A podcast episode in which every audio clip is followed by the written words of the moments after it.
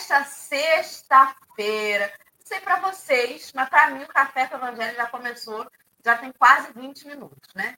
Que eu já estou, já estou animadíssima com essa turma, já teve até lição, né? Ah, nos primeiros dois minutos de café, já tomei a primeira lição da minha manhã. E a gente vai seguindo, né? E entendendo os sinais aí, porque evangelho é o tempo todo. A gente não tem como separar. Não tem como começar o café só quando abre o streaming. Porque como que a gente tem é, meios de aprender a todo momento, né? Que animação dessa turma. Eu vou confessar a vocês que se eu não dou um. Gente, vamos embora, vamos na marra, a gente não consegue entrar, porque essas mulheres acordaram animadas hoje para conversar. Vamos então para a nossa audiodescrição, né, para fazer aqui a descrição do nosso, do nosso quadrinho aqui, de todos que estamos aqui na telinha, abraçando assim os companheiros que são deficientes visuais, que porventura escutam o programa, ou você que está aí pelas redes de podcast, né? E também não está vendo a nossa tela, sinta-se aí acolhido, abraçado aí por todos nós. Estamos numa tela retangular do YouTube, divididos hoje em quatro retângulos menores.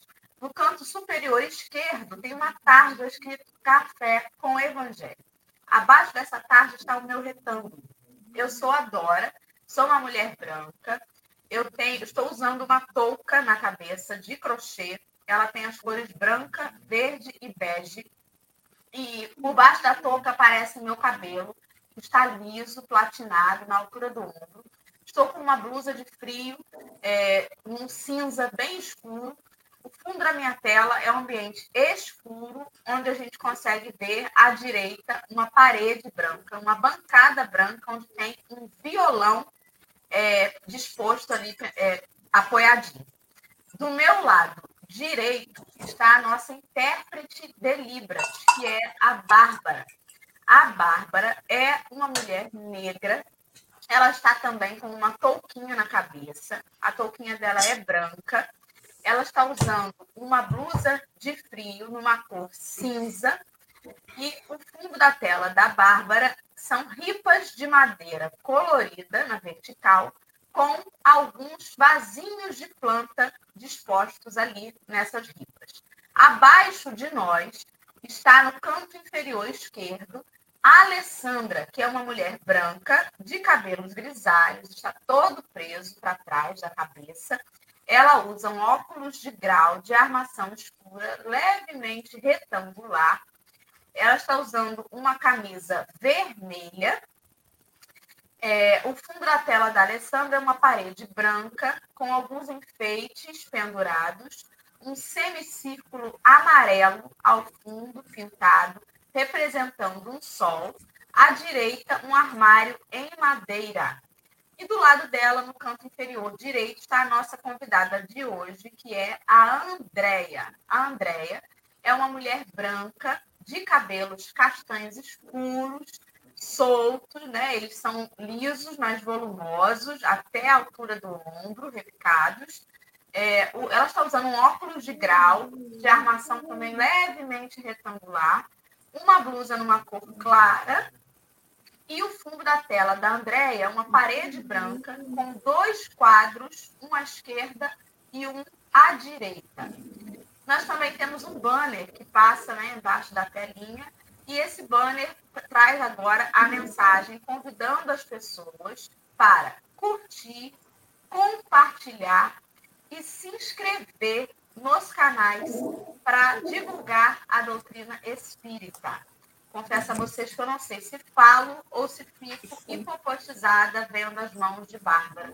Meu Deus. Bom dia, Babi. Fico até nervosa. Bom dia. Seja bem-vinda, muito obrigada.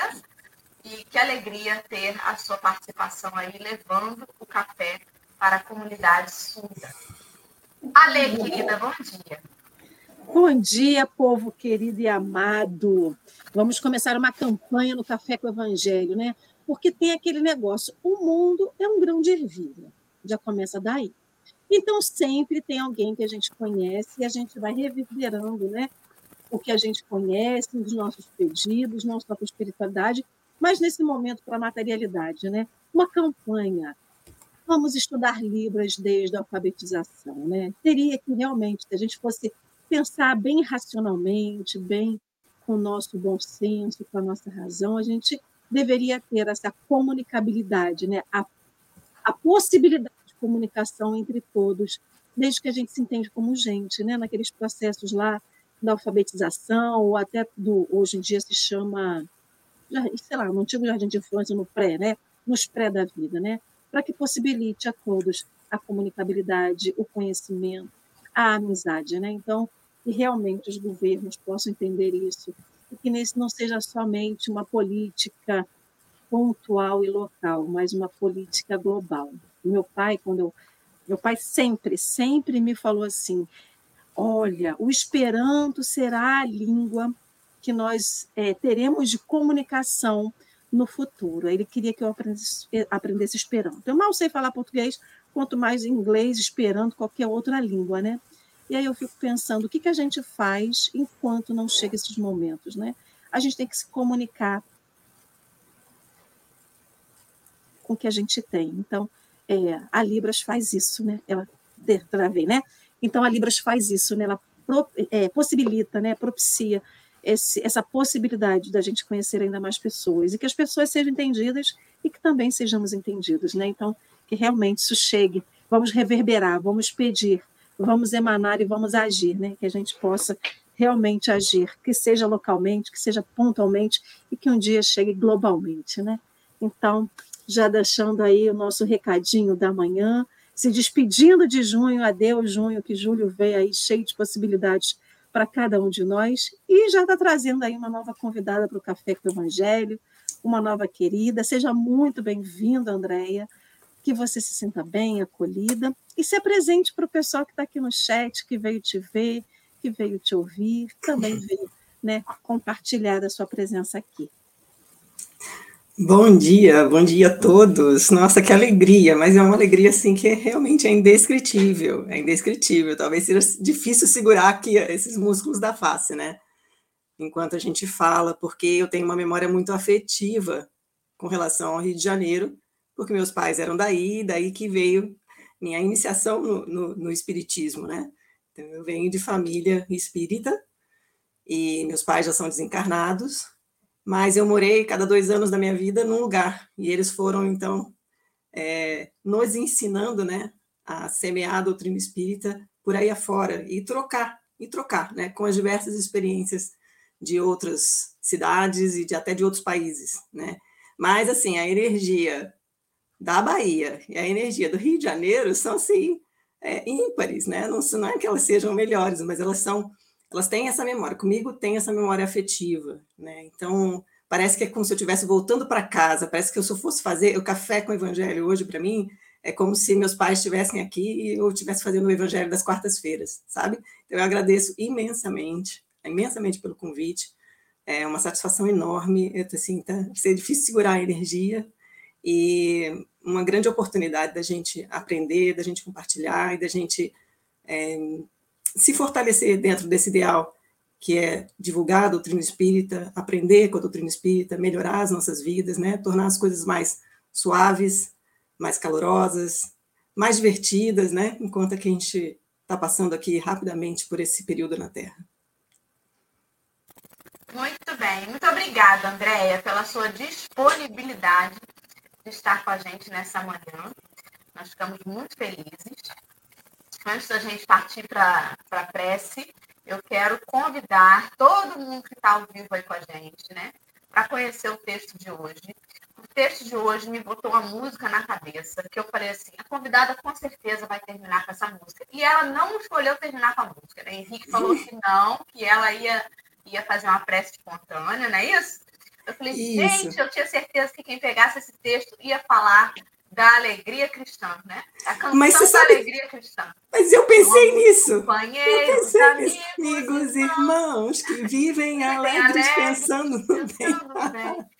Então, Nossa, e, e outra que me lembrou também foi A alegria está no coração de quem conhece Jesus. Não sei se vocês conhecem essa, mas essa eu não conheço. Na minha época de, de, de, mocidade, essa musiquinha não saía também da, da boca da gente. Alegria Cristã é o nome do texto de hoje. E te dá uma alegria só de, de, de olhar o, o nome do texto mesmo, né?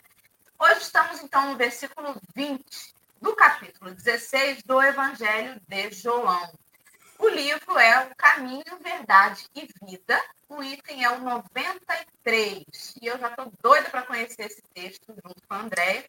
Vamos clicar aí nesse link, buscar aí, é, aprofundar também, né, individualmente, cada um, trazendo sua reflexão aí para o chat. E antes da gente partir para cantar é, a canção da alegria cristã, vamos orar. Ale, querida, você faz uma prece para nós?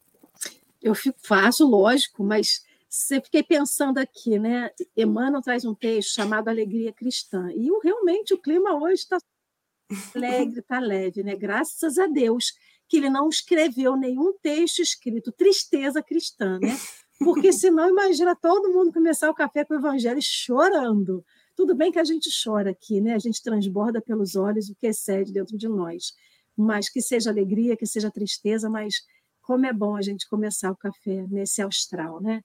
Então, Senhor Jesus, aqui estamos para te ver, para te ouvir, para conhecer pessoas, para receber a espiritualidade que vem aqui.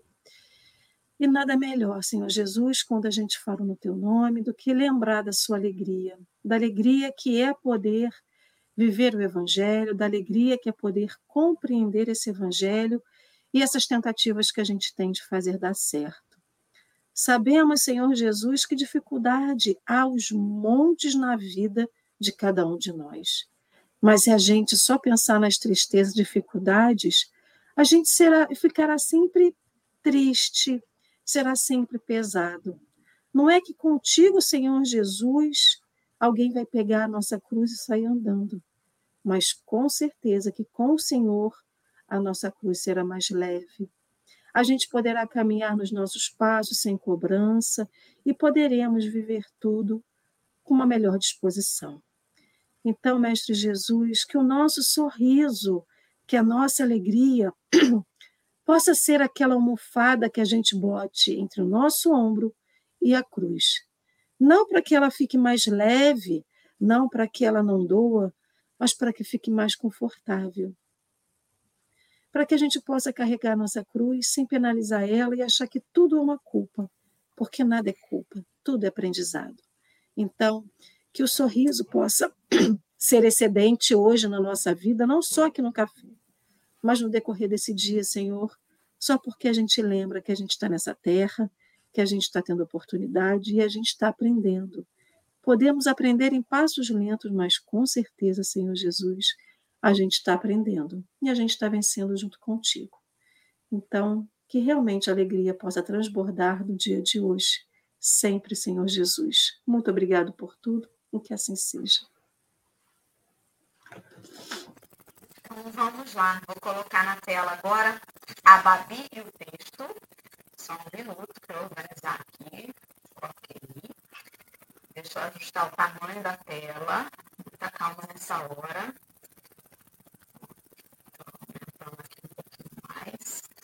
É, nesse momento, nós estamos com a nossa intérprete de Libras num quadrado maior à esquerda e um quadrinho menor à direita, com o texto numa tela bege e é, as letras pretas.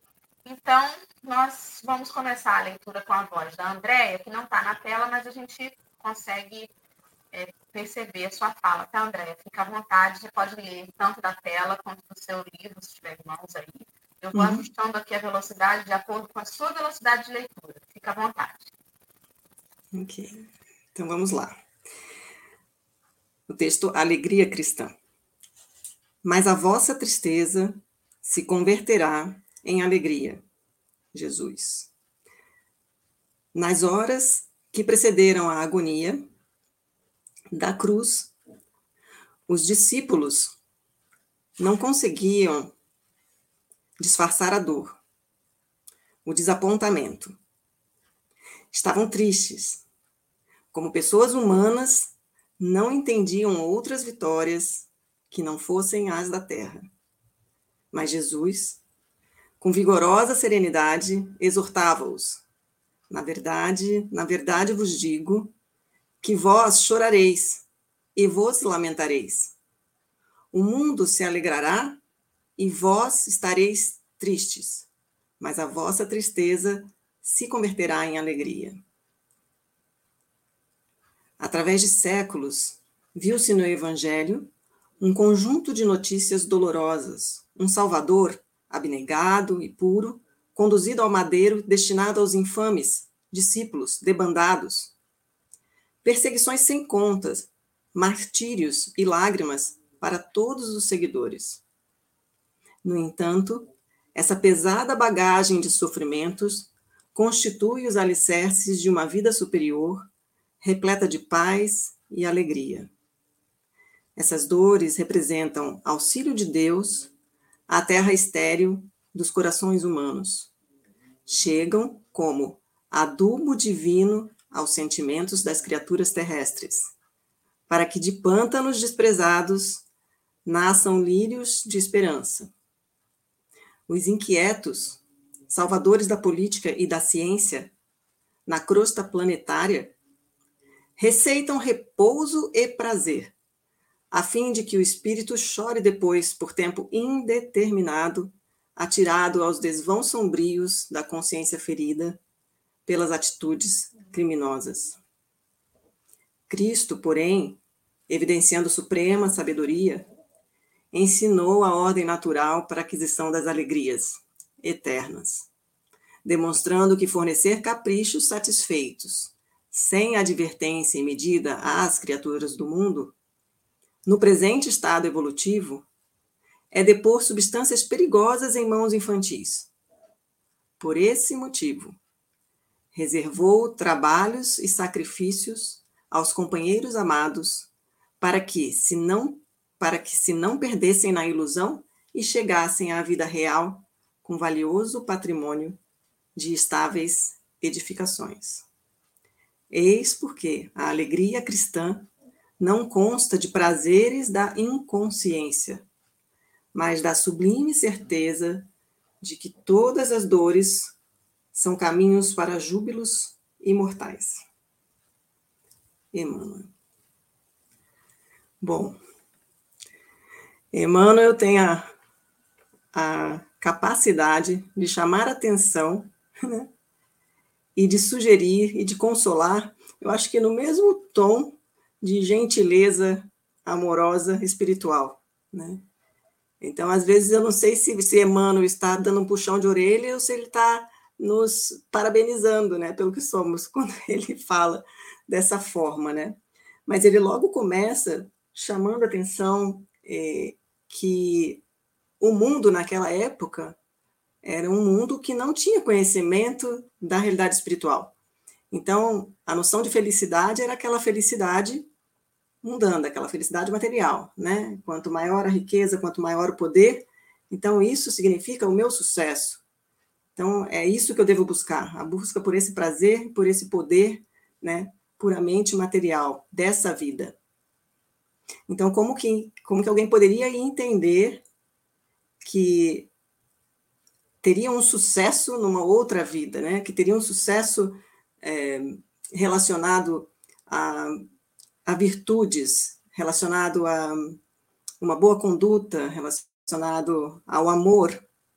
Né? O que, que isso, o que será que passava na cabeça das pessoas quando ouvia essa proposta de Jesus? Né?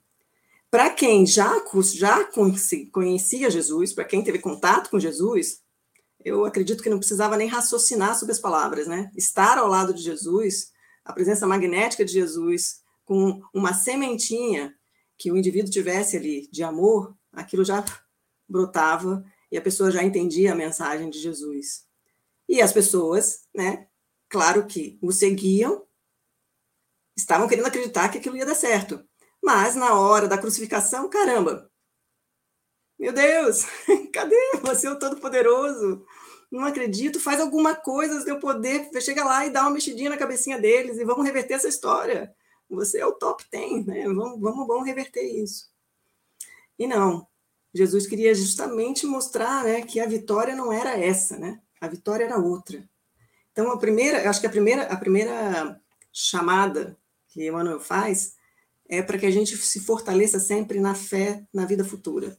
Né? Se, a gente não, se a gente não tiver fé de que os dias melhores virão e que aquela, aquela situação, aquele sofrimento, que aqui é exemplificado pela crucificação, é aquele sofrimento máximo, ele tem um sentido, é, a gente realmente vai é, enveredar pelo lado do sofrimento.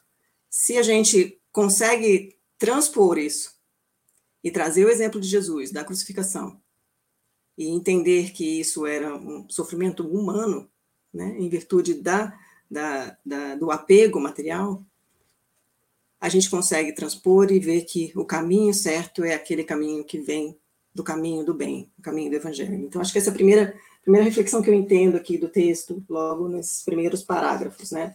É, que, de certa forma, para nós espíritas, é, ou para nós religiosos, é, tira esse peso de que ah, é uma doutrina do sofrimento, né? Não é uma doutrina do sofrimento, é uma doutrina da felicidade. Mas enquanto a gente não quiser parar de sofrer, a gente vai estar sofrendo, né? No próprio livro dos Espíritos diz que a gente é obreiro da nossa própria infelicidade. Então, enquanto a gente não escolher um caminho de menos sofrimento, a gente vai continuar sofrendo. Né? Muito simples. Mas é por isso que ele fala que esse, na, esses sofrimentos são é, os alicerces, ele, ele usa o termo alicerces de uma vida superior, não é isso? Repleta de paz e de alegria. Porque é, Emmanuel nos compara aqui a crianças espirituais e que a gente precisa de limites, né? Assim como as crianças é, nessa fase da infância precisam de orientação, precisam de limite, para que a gente não se perca no nosso exercício dos nossos sentimentos, a gente precisa de limites. E muitas vezes o sofrimento nos impede de cair mais. Né? Então, é, meu entendimento é: nós temos um, um, um, um conjunto de sentimentos representados aqui pelo texto de Emmanuel como a terra estéril dos nossos corações, e que a gente pode adubar ou encher de lixo, não é? Ou a gente, só que isso é dinâmico, né, gente? Isso aí não é tipo, hoje eu sou uma pessoa perfeita, já estou com minha terra prontinha, terra roxa aqui, como é que tem em São Paulo, sabe? Aquela terra roxa, é, uma terra super fértil. Não, a gente, isso é dinâmico, né? A gente vai fazendo a correção do nosso solo interno, à medida em que a gente vai vendo que crescem umas ervas daninhas, às vezes a gente vai tirando, né? Ou às vezes a gente não percebe que a gente mesmo plantou alguma coisa que não era, né? A gente plantou espinho e a gente achava que era uma baita roseira linda de morrer e tá lá toda, olha que planta linda, maravilhosa, de repente começa só das espinhos e não sai nenhuma florzinha, não é? Aí a gente tem que podar, a gente tem que tirar, a gente tem que arrancar. E quando a gente arranca, a gente arranca algum sentimento desse tipo de dentro de nós, dói. Dói. Inclusive, é uma dor que ela é muito maior do que aquela dor das doenças físicas, né? As dores morais, elas são, é, segundo os psiquiatras, os psicólogos, elas são dores que doem mais do que cólica renal e que parto. E são as dores teoricamente máximas aí, não é? Então, a gente precisa analisar, fazer uma análise dessa nossa terra aí, ver como é que está, quantas anda esse adubo, né? Para que a gente possa preparar o nosso coração para poder receber Jesus, porque senão a gente não recebe, senão a gente fica que nem todo mundo lá em êxtase, uau, quem é esse sujeito maravilhoso que veio aqui, que está levando essa multidão, aí quando vê, chega lá na hora da crucificação, fala, não, aquele outro é melhor, entendeu?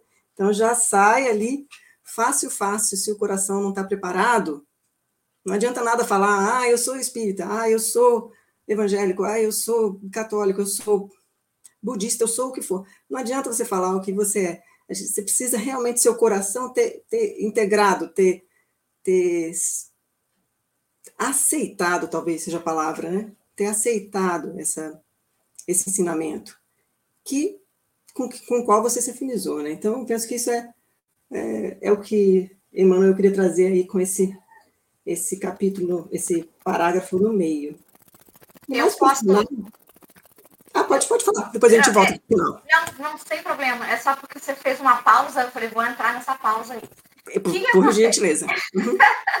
é, quando ele começa, você começou a falar e, e trouxe muito assim, né, para o eu, para o ser individual, como pode, como que eu falo a importância de cada um ler o texto mesmo e, e porque como que ele cai diferente para cada pessoa. Eu tive um outro olhar sobre esse texto, né? Quando ele começa dizendo ali que nas horas que precederam a agonia da cruz, os discípulos não conseguiam disfarçar a dor e o desapontamento, estavam tristes. E ele ainda falou como pessoas humanas não entendiam outras vitórias que não fossem da terra. Ou seja, aqui, encarnados, é muito difícil a gente passar ileso pelas dificuldades, dizer assim, não, eu sei que isso aí é só momentâneo, isso aí é um o que é uma doença para um ser né, que vai reencarnar ainda tantas outras vezes. Por mais que a gente saiba disso, encarnado, essas coisas nos atingem, né? Porém, a reflexão aí não é sobre é, o meu momento de dificuldade.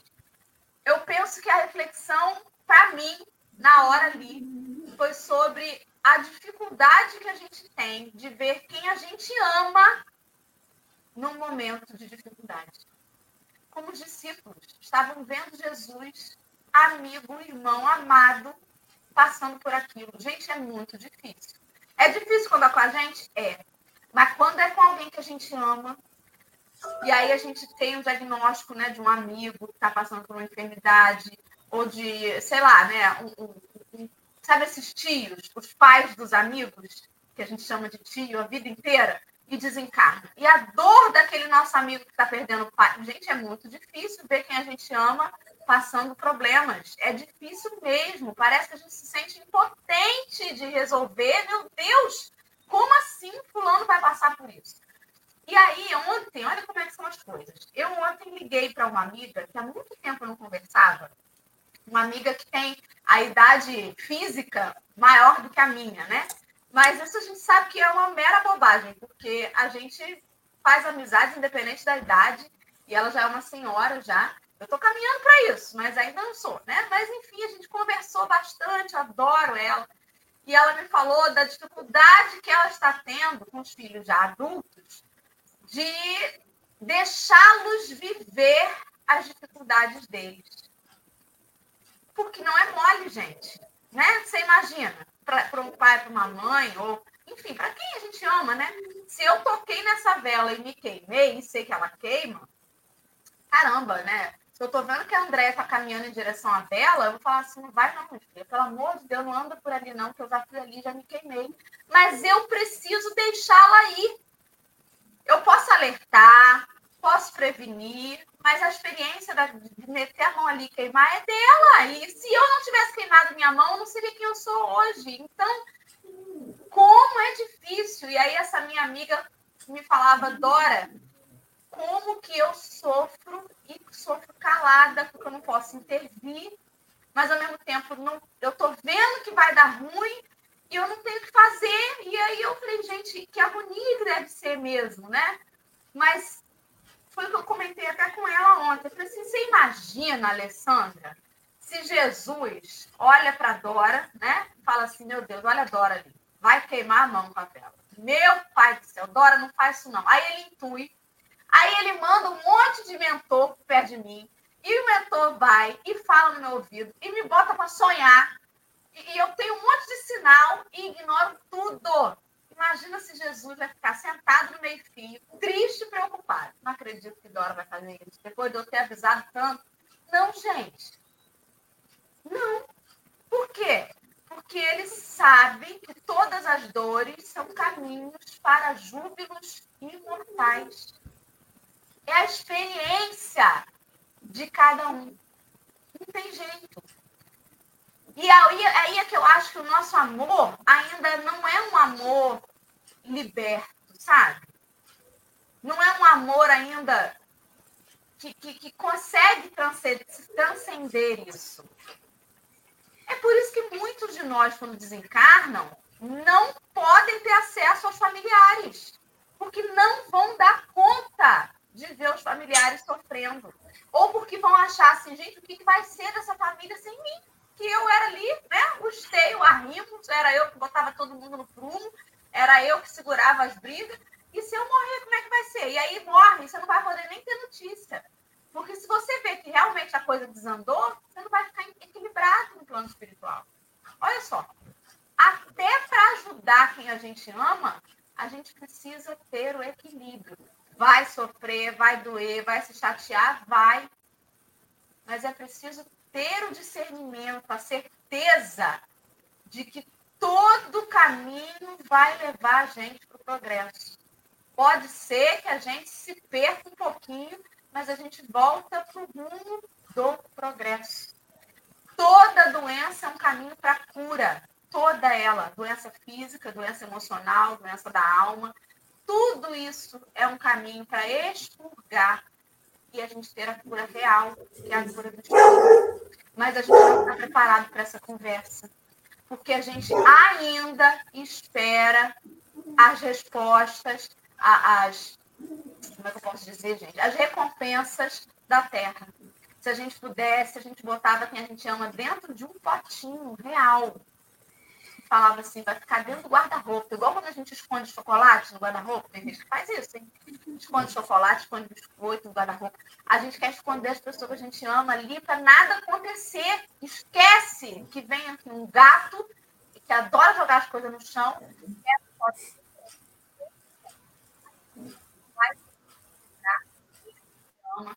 do que das experiências que precisa passar. E toda essa dificuldade vai se converter em alegria. Toda ela, né? Como é bom quando a gente vê, por exemplo, uma criança com muita dificuldade em alguma coisa e a gente tem aquele ímpeto de querer fazer pela criança. Deixa que eu faça, que você não consegue. Deixa que eu faça, que você não consegue.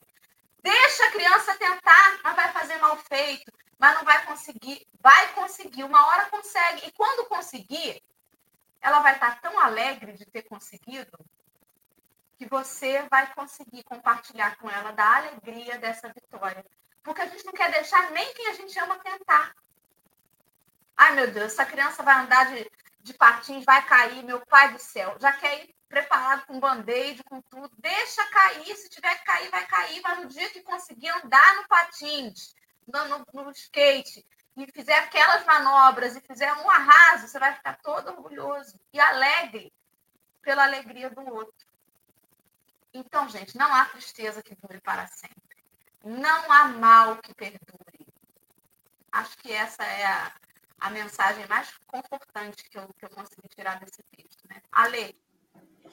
Andréia, só fechei o seu áudio, estava dando interferência aqui, tá, meu anjo? Depois você pode abrir de volta enquanto você falava, é impossível, né, gente? Pelo menos a gente voltar para alguma situação que a gente vivenciou ou que a gente conhece e não fazer o link. Lá pelos idos da minha adolescência, é, eu lembro do meu pai e da minha mãe sentando comigo no terraço lá de casa. Eu, eu, eu vejo toda a imagem daquele momento e a minha mãe falando assim: Olha, se você for por esse caminho, não vai dar bom. Porque eu já fui e deu errado eu não passava de 15 anos de idade. Um dia ter meus 13, por aí, 13, 14 ou 15. E eu falei assim, aí ela falou muito, deu, e, por incrível que pareça, foi muito acolhedora, muito amorosa, né? E eu falei assim, mãe, mas se eu passar, como que um dia eu vou poder dizer que eu também vivi essa experiência? Ou, se eu passar e for diferente do que você vive, porque quando a gente vive uma situação de dor, tem coisas que não tem como você questionar, como o exemplo que Dora deu, que foi do desencarne de alguém que a gente ama, né? Ou de um parente de alguém que a gente ama. Isso não muda, é dor é dor. Mas tem situações em que a gente vive que Dora vai sentar lá com a prole dela agora, né, com as crias dela, vai falar assim: olha, mamãe já viveu isso, e não deu certo. aí elas vão parar e vão pensar e vão talvez refletir que também não devam fazer. Por exemplo, todo mundo aqui aprendeu a andar de bicicleta da mesma forma? Não. A gente supõe que todo mundo, quando começa a andar de bicicleta e tira a rodinha, que a gente leva um tombo e se rala todo. Mas será que todo mundo caiu e se ralou todo? A gente não sabe se o caminho que a gente vai seguir, que é igual a do outro, vai ter a mesma consequência do outro. Aí eu fiquei pensando, quando os apóstolos viram Jesus, né, quando a situação ficou naquele fervor de emoções e de situações, o que, que passou na cabeça, na cabeça daquele povo? Um, lógico, né, inevitavelmente trair, depois que morreu, no fim, ele acabou tirando a própria vida de tristeza e de culpa por aquilo que aconteceu. E, e os outros? Tomé acompanha a distância, João acompanha de perto. Os outros debandaram. Do tipo assim, não deu certo. Aconteceu alguma coisa, mas toda vez que não dava certo com a gente, quem salvava a gente era ele. E agora, quando acontece com ele, como é que a gente salva? Porque quando é, Pedro estava com aquela dificuldade do peixe, que ele pesca a madrugada toda e não pesca nada, e Jesus chega e fala: jogue a rede e vem o peixe, era um problema que Pedro tinha e que Pedro tinha que solucionar. E ele ajuda Pedro a solucionar. Zaqueu, cobrador de impostos, estava lá com a culpa na cabeça dele, estava com todo aquele questionamento. Jesus fala: vai para casa que eu vou lá ter contigo. Então, Zaqueu, é, Jesus entra na casa de, de Zaqueu e Zaqueu reflete e dentro daquela reflexão dele fala, não é isso mais que eu quero para mim. Então ele tinha uma certa dificuldade que era íntima, que não era uma, uma, uma dificuldade material, mas que era uma questão que estava degenerando, né, degradando o seu espírito, ele queria ser salvo e ele foi salvo. E assim com tantos outros, os cegos, os mancos, os paralíticos, a mulher hemorroísa, o que estava morto e precisou voltar à vida. Então, cada um deles estava numa situação de dor, de sofrimento e de dificuldade, e que Jesus foi lá e os ajudou a sair daquela situação. Então, eles estavam numa tristeza que se transformaram numa alegria com o apoio de Jesus. Quando Jesus se põe nessa situação da tristeza, é impossível imaginar que vai ter uma alegria no final. É impossível. Então, assim, não é que a, crucif... a, a via crucis, a crucificação e a morte de Jesus traz alegria para alguém. Não é sobre isso. Mas se até no momento em que ele está sendo carregando a cruz, ele passa a lição para alguém, ele cura a distância a filha do Sirineu. Foi Sirineu, né, que acompanhou, que segurou a cruz por ele. Foi Simão Sirineu, se não me engano. Então, ele cura a filha dele à distância, ele não acreditava naquilo ali. Ele só estava passando e alguém mandou ele, mandou, não pediu, ele dividir o peso da cruz com Cristo. Eu não posso, eu tenho que ir para casa, minha filha está doente. E ele, ele foi ajudou o Cristo. Então, eu fico imaginando que tipo de alegria achar que vai ter quando a gente passa por dificuldade. E aí, Mei Mei tem um texto, gente, Mei Mei é tudo, né? Tão amorosinha, toda fofinha. Mei Mei passa um texto para Irmã, para Chico, que fala assim: a alegria é o cântico das horas com que Deus te afaga a passagem no mundo. E depois ela faz uma correlação com a alegria com a cartilha da natureza, que ela diz, por exemplo, uma flor. Uma flor tem o que dentro dela? Uma rosa. Por fora ela tem espinho, que para muito pode ser considerado uma tristeza, uma dificuldade, um impedimento, e você tem a alegria do cheiro da flor e da beleza daquela rosa e a gente não comp consegue compreender isso. E aí Emmanuel vem no outro texto e fala assim: diante das dificuldades que você vive, diante de tudo aquilo que você vive, rejubila-te e serve, porque Deus sempre faz o melhor. Então, se Deus sempre faz o melhor, o que a gente vive, a tristeza que a gente vive, tem um caminho. A gente às vezes não consegue observar ou entender o que é esse caminho. E o texto que a gente está estudando, Alegria Cristã, fala de caminho, verdade e vida.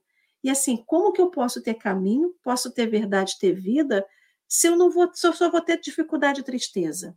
Aí a mano vem e deu um texto que fala assim: a alegria cristã, ou seja, é possível, mesmo diante de tudo aquilo, Deus vai te dar trabalho, para que você possa obter essa alegria, porque ele fala: por esse motivo reservou trabalhos e sacrifícios aos, aos companheiros amados, para que não se perdessem na ilusão e chegassem à vida real com valioso patrimônio de estáveis edificações. Aí, quando fala sacrifício, parece que a gente está sendo crucificado, né? Está recebendo uma coroa de espinhos, está recebendo os cravos na mão, os açoites na pele. Mas se a gente parar e falar assim, é tudo uma questão de ponto de vista. E não é minimizar a dor do outro, não é. Não é botar a sua dor lá embaixo. Muito pelo contrário, é dizer, eu não sei como é a sua dor, mas pode ter certeza que, como Dora falou, tudo nessa vida passa. Não só a tristeza vai passar, quanto o seu momento de alegria vai passar, de felicidade, de, de ser efusivo. Mas tudo tem um aprendizado, né? Tudo tem bênçãos, são bênçãos. Como diz a Clarice, são bênçãos, as bênçãos são maiores que as dores. Só que às vezes nem sempre a gente consegue perceber, né? E aí, Andréia? Então, vocês falando de enfrentar o sentimento, o sofrimento do outro, disso ser muito difícil, e de fato é, né? Quando a gente tem o sofrimento de um filho, de uma filha, de alguém que a gente ama do lado, é, parece que dói duas vezes mais, né? Mas eu ainda acho que a lição é, é essa da fé, é, é da fé, porque a gente consegue superar essa, esse sofrimento e transformar isso numa alegria quando a gente realmente entrega para Deus, né? Eu tive várias, várias experiências de pessoas né, na família próxima que passaram por situações de doença muito grave, né? Porque às vezes a gente acha também que a nossa doença é, é super grave e às vezes a gente não, não consegue perceber que ela não é tão grave assim. É claro que para cada um, né, o sofrimento tem o seu peso, não é? A gente não pode comparar, né, o que, que é o, o meu sofrimento, o que, que é o teu sofrimento. Ai, puxa vida, você está tá super triste, né? Mas olha o seu sofrimentinho, né? E olha eu que estou sofrendo. Não, não é, não é isso, não é sobre isso. Mas é sobre exatamente o oposto. Eu achar que aquela pessoa tem um sofrimento muito, muito grande mesmo, né? Condições assim que a medicina humana não estava, estava dando 1% de chance de vida, né? Foram dois, dois casos que a gente é, acompanhou em que tinha 1% de vida e com muito sofrimento em crianças, né? E aí a gente tem o esclarecimento da doutrina espírita, a gente tem esse esclarecimento de que ah, a gente está é, tá passando por provas ou por expiações, então a gente precisa entregar. Mas na hora que a coisa acontece, na hora que teu filho está gritando que vai entrar para uma cirurgia e não consegue controlar a dor, e você fala, meu Deus, cadê você? Não é? Eu estou aqui, eu acredito em você, mas não estou suportando essa dor. Então é uma dor realmente muito, muito, muito forte. Mas, mas, por essas experiências que a gente viveu, realmente quando fortalece na fé, e às vezes fortalecer na fé é, é, é você ter humildade de pedir ajuda, fala, não estou aguentando, alguém me ajuda nesse momento, né? E é ter, ter, todos os tipos de ajuda, ajuda espiritual, ajuda de contato, você ficar ao lado daquela pessoa. Mas também, quando a gente tem um sofrimento muito grande, como no caso dos discípulos, é, e, e todo o povo que estava vendo Jesus naquele sofrimento muito grande, às vezes a gente realmente não não está pronto para ver o sofrimento do outro. Né? A, gente, a gente não tem capacidade emocional para aguentar ou tolerar, melhor dizendo, o sofrimento do outro. Porque aguentar, às vezes, a gente até aguenta, mas a gente aguenta de tal forma que explode. Né? Eu acho que a grande, a, a grande lição aí, a Irmã do Fogo fala bastante, seria tolerar. Né? Seria a gente conseguir é, entender o processo do sofrimento e que, às vezes, a gente precisa deixar aí entregar para Deus e Deus toma, né? Deus se mostra. Na verdade, Deus tem as rédeas o tempo inteiro, né? Ele só quer saber se a gente se conecta. Quanto mais fiozinho a gente se conecta, mais leve fica essa embarcação da nossa vida, né? Para passar por esses tormentos. Então, eu acho que o sofrimento é uma oportunidade da gente fortalecer a fé. É uma oportunidade da gente dar o testemunho. Deus, eu sei que tu tá aí, né? Tem aquele texto também de Emmanuel, né? O mar alto, eu sei que tu está aí. Né? Como é que eu vou provar que eu sou um servo trabalhador de braços fortes, que aguento aí todas as tormentas da criação, é, se eu realmente não, não demonstrar minha força interna, minha força interior. Então, muitas horas, assim, a gente vai... A alegria cristã é simplesmente a, a compreensão, a não rebeldia, é, o entendimento de que Deus está no comando, Deus está. Deus, Deus sabe o que está fazendo, né, gente? Ou a gente vai questionar Deus aqui, né? Eu acho que é isso. Eu acho que é isso. Aí a gente se conforta. Na hora que a gente entrega para Deus, parece que fica leve, né? Aí Deus sabe muito bem, né? Bom, o sofrimento foi demais aqui. De vez em quando ele dá gotinhas de esperança, ou ele dá gotinhas de luz que iluminam o caminho, mostra, tá vendo, ó, é isso aqui mesmo. Força aí, venha. E a gente fica mais forte, né? O sofrimento também tem essa tem essa essa função aí da gente se fortalecer espiritualmente, como se fosse uma academia, que quem aí gosta de uma academia, gosta de uma corrida, tive aí no Rio de Janeiro correndo esses dias, para a gente treinar, você tem que treinar todo dia. Se você não treina um dia, treinar todo dia, eu quero dizer, eu tenho que estar preparada todo dia, né? Eu tenho que dormir bem, eu tenho que me alimentar bem, né? Eu tenho que fazer meus exames, e a gente tem que ir combatendo uma coisa ou outra, tá buscando melhorar. Um dia cai, um dia levanta, e assim a gente vai, né? Mas para a gente fortalecer no físico, né? A gente tem que é, ir de pouquinho, né? É músculo após músculo que a gente faz um músculo mais fortalecido, né? São células que vão se fortalecendo. E espiritualmente é a, mesma, é, é a mesma forma, da mesma forma que a gente se fortalece. Então, com sofrimento, às vezes a gente não aguenta é, resolver tudo de uma vez, porque a gente ainda não está fortalecido naquele ponto espiritualmente.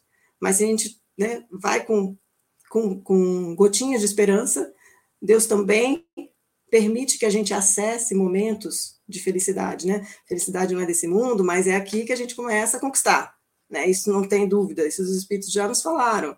Então, a gente, a, a gente conquista na medida em que a gente aceita, aceita aquele, aquele problema, e a gente delega para Deus né, o que Deus pode fazer por nós naquele momento. Às vezes, eu acho que é isso, um sofrimento muito intenso, a gente tem que entregar. entregar. É óbvio que a gente tem que lutar, né? Não dá para deixar para Deus fazer aquilo que a gente tem que fazer. seria muito fácil isso. É, mas quando está muito difícil, está muito difícil, e a gente já tentou de outras formas e não conseguiu, então talvez porque a gente esteja tentando demais. Eu lembro, lembrei aqui agora de um livro, é, o livro se chama Moléculas da Emoção. Não vou lembrar agora do nome da, da, da autora, não é espírita, mas ela é uma neurocientista já desencarnada, que descobriu receptores do ópio, né? E que ela estava com uma pesquisa para conseguir descobrir esses receptores, né? E ela acaba indo assistir uma palestra do Deepak Chopra, é, em Nova York, né? Morava lá. E ela tinha todos os trabalhos prontos, tudo perfeito, mas ela não conseguia realmente é, a, que aquilo se efetivasse, né? O projeto dela que se concluísse.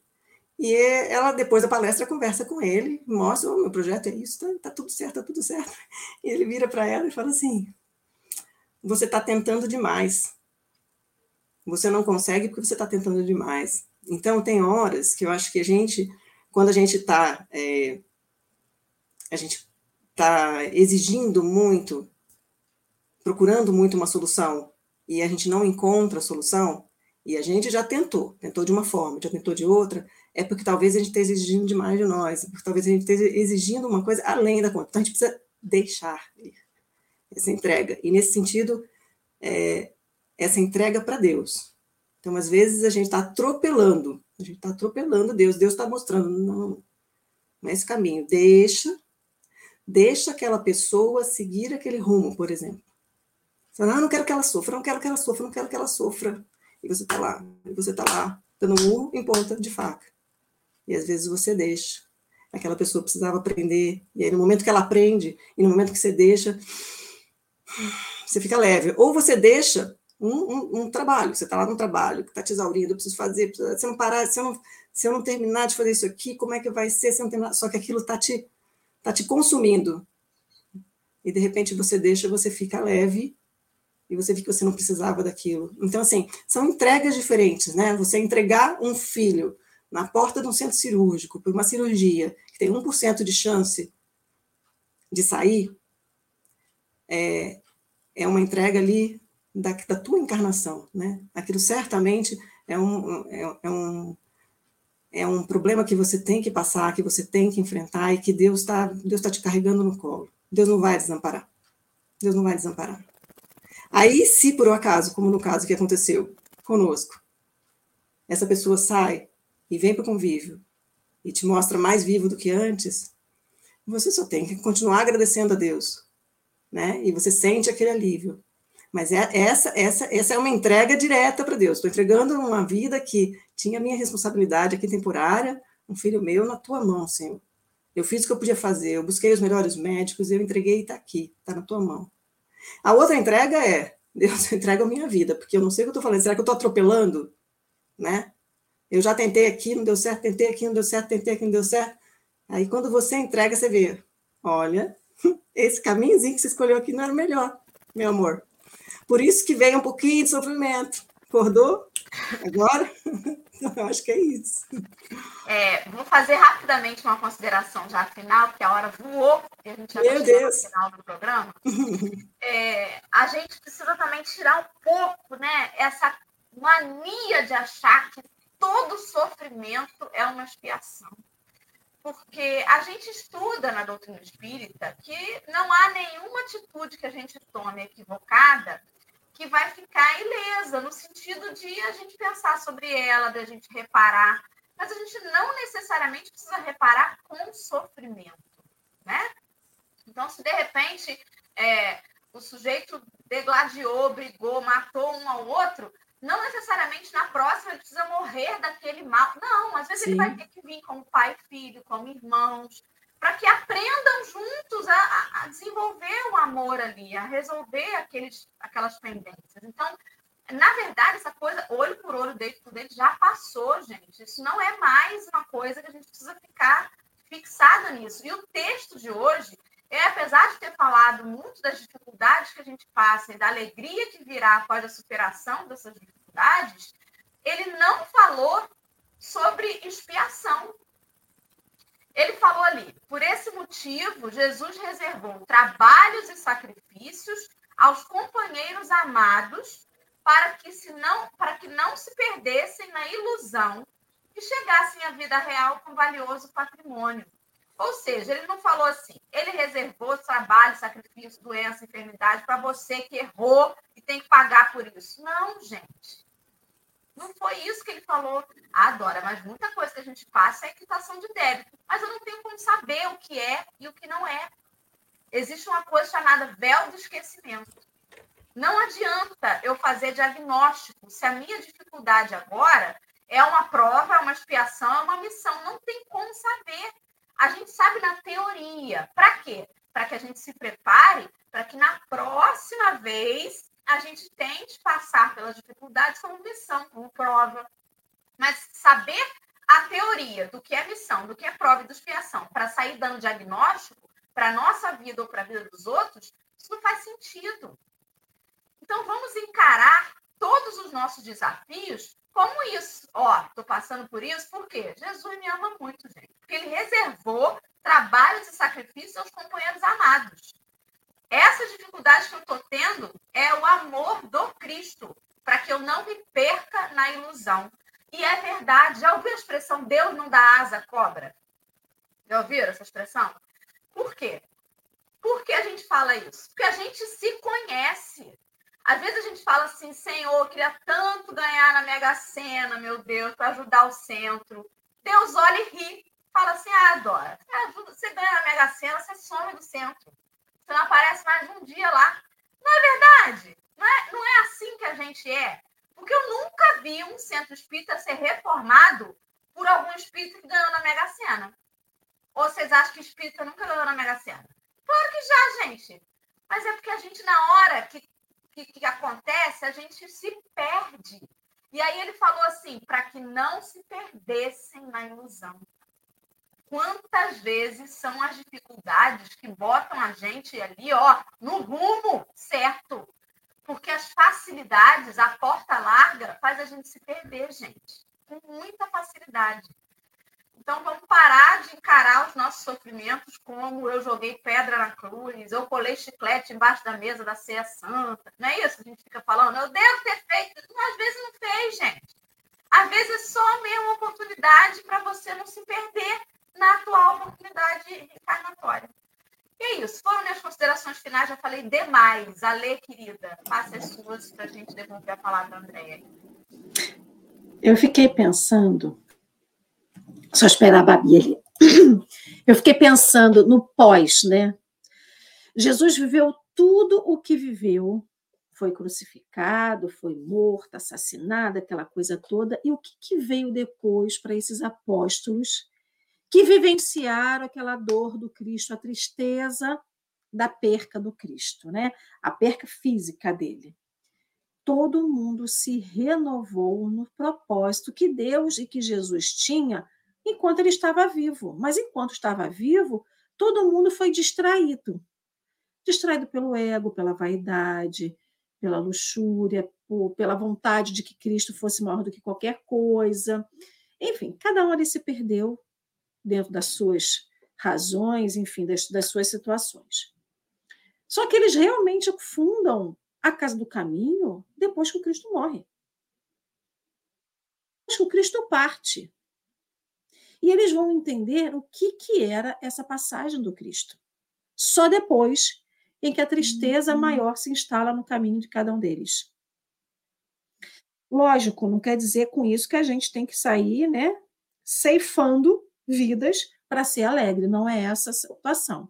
Mas o que está dentro de nós que nos traz tristeza e que somente depois da morte dessa tristeza, de tudo isso que ocasiona tristeza, que a gente vai poder ter alegria. A alegria maior que a gente que o texto traz é esse caminho, é a vida real. E o que é a vida real para cada um de nós? Não é a vida na espiritualidade, mas é uma vida com justiça, é uma vida com com correção de atitudes, com correção de palavras, com que a gente acolha as pessoas, com que a gente ame verdadeiramente, que a gente tenha sentimentos verdadeiros, que seja de amor, de afeto, de carinho, de benevolência, de indulgência, de perdão, mas que sejam situações verdadeiras dentro de cada um de nós, né? E aí eu fico pensando, se a gente que come, adora comer uma maçã Imaginasse que para poder comer uma maçã, a semente é colocada numa terra com esterco, lembrando que esterco é cocô de bicho, né? Então, ela é colocada numa terra estercada, adubada, para escura, fria, para que ela possa germinar. Se a semente desistisse na primeira dificuldade, que era ser colocada nesse lugar totalmente inóspito para ela, a gente não poderia comer maçã. Aí Emmanuel no texto fala assim: essas dores representam o auxílio de Deus à terra estéril dos corações humanos. Aí muitos de nós agora podem se levantar e falar assim: mas a minha terra é fértil. Eu estou na casa espírita, eu estudo evangelho. Dia, faço evangelho no lar todo dia, vivo evangelho todo dia. Como que a minha terra pode ser estéril. Porque a esterilidade da terra não é sobre ela estar fértil para o que a gente acha que é correto, mas sim para o que Deus tem de propósito na nossa vida, de acordo com a nossa necessidade. Então a gente foge da esterilidade, quer dizer, a gente foge da adubação que Deus nos dá e vai para a esterilidade, que é de esperança. A esterilidade, ela pode ter múltiplas, múltiplas versões. Ser estéreo a esperança, ser estéreo a própria alegria, ser estéreo a felicidade, ser estéreo, é, estéreo a abundância de que essas oportunidades são na nossa vida. E aí, só para fechar, quando a gente vai pesquisar lá na Bíblia do Caminho sobre alegria, vem vários textos legais, né? E aí, um dos textos é, de José de Castro se chama Alegria, ele vai falando fazendo outra comparação, inclusive com essa da semente. E ele fala: Deus legou a cada um de nós a alegria por divina herança no mundo. Então ele ainda fala: trabalha procurando-a, procurando essa alegria hoje mesmo. O nevoeiro de amargura se dissipará em teu caminho, porque pela graça do serviço de nossos semelhantes a alegria nascerá dentro de cada um de nós. Então a gente vê que até para a gente ter alegria, a gente tem que trabalhar para ter. A gente está achando que a alegria vai cair do céu, que nem a chuva cai do céu, e a gente fica com o copinho estendido para ver se enche. A alegria também é uma conquista. é uma conquista. A gente tem que saber querer correr atrás da alegria e querer ser feliz e querer ser alegre. E isso não é positividade tóxica, que é a nova moda do momento. Não é ser positivo toxicamente, é poder enxergar além do que as dificuldades são para cada um de nós. E já agradeço a Andréia, a Dora, a linda e maravilhosa de Babi com essas mãos iluminadas e amigas, e a cada um de vocês do, chat. Andréia, deixa então você com suas considerações, se vocês ainda as tiver, e o seu encerramento, por favor. Bom, eu primeiro agradeço, eu agradeço todo mundo no chat, cada mensagem uma mais linda que a outra, algumas pessoas conhecidas que você fala, meu Deus, acordou às seis da manhã e está aqui com a gente, né? Que gostoso, né? Que gostoso também, agradeço vocês pela organização desse, desse trabalho maravilhoso que vocês fazem, né? Eu já venho acompanhando um pouquinho desde que conheci vocês, e é material de estudo para gente que está aí toda hora fazendo algum trabalho, fazendo uma palestra, organizando alguma coisa dentro do movimento. Está é, muito fácil, gente. Você vai clicando ali e abre milhares de textos com todas as respostas, né? Tá, tá melhor do que chat GPT, GPT, né? Tá aqui, tá assim, é muito fácil, né, de ter esses conhecimentos, né? Então isso isso traz uma alegria muito grande para a gente. E como você falou, não é uma alegria, né, desse positivismo excessivo, né, que às vezes a gente tem que entender, eu acho que nas minhas considerações finais é isso, eu, eu, eu bato muito nessa tecla da gente entender o sofrimento alheio, e às vezes a alegria cristã é você sim chorar com outro ao lado que não está conseguindo, naquele momento ele não está conseguindo, então não adianta virar para ele e falar, ou para ela e falar, venha, venha, Jesus está aqui, Deus é, né, não, porque precisa respeitar, então, às vezes, a alegria está só em você ser empático e entender, e aí a gente faz aquilo que a gente vai fazer agora, né? Uma oração. A gente faz uma oração e a gente agradece, porque a gente sabe que o poder da oração, ele transcende. E quando essa oração, ela vem do coração, ela vai, ela vai porta fora, país afora, mundo afora, toca as almas que estão encarnadas, almas desencarnadas, e a gente pede, né, com muita gratidão para Deus que essa alegria ela seja disseminada, que ela vá neutralizando aí todos esses cantinhos de sofrimento, cantinhos de tristezas, e que possa despertar em cada um que está aqui agora nesse evangelho, que possa despertar cada um que está do outro lado desse plano espiritual, para essa bondade divina, para esse amor de Deus que está esperando a gente despertar. Que Deus fique conosco, muito grata e que a gente possa é, tá sempre juntos nesse ideal, né? Nesse ideal de, de amor, nesse ideal de fraternidade, de solidariedade e de sermos um pouquinho melhor um minuto após o outro. Que Deus nos abençoe, que assim seja. E será, se Deus quiser, né? Já estamos aí no final de mais um programa Hora Voa, gente. Hoje, sexta-feira, vamos que vamos, que o dia está só começando, que a gente possa levar essa alegria por todas as próximas horas deste dia. E amanhã, sábado, um novo mês se inicia. E a gente está aqui porque tem café, graças a Deus. Todo dia tem. Vamos lá. Beijinho. Muito obrigada. Beijo a todos.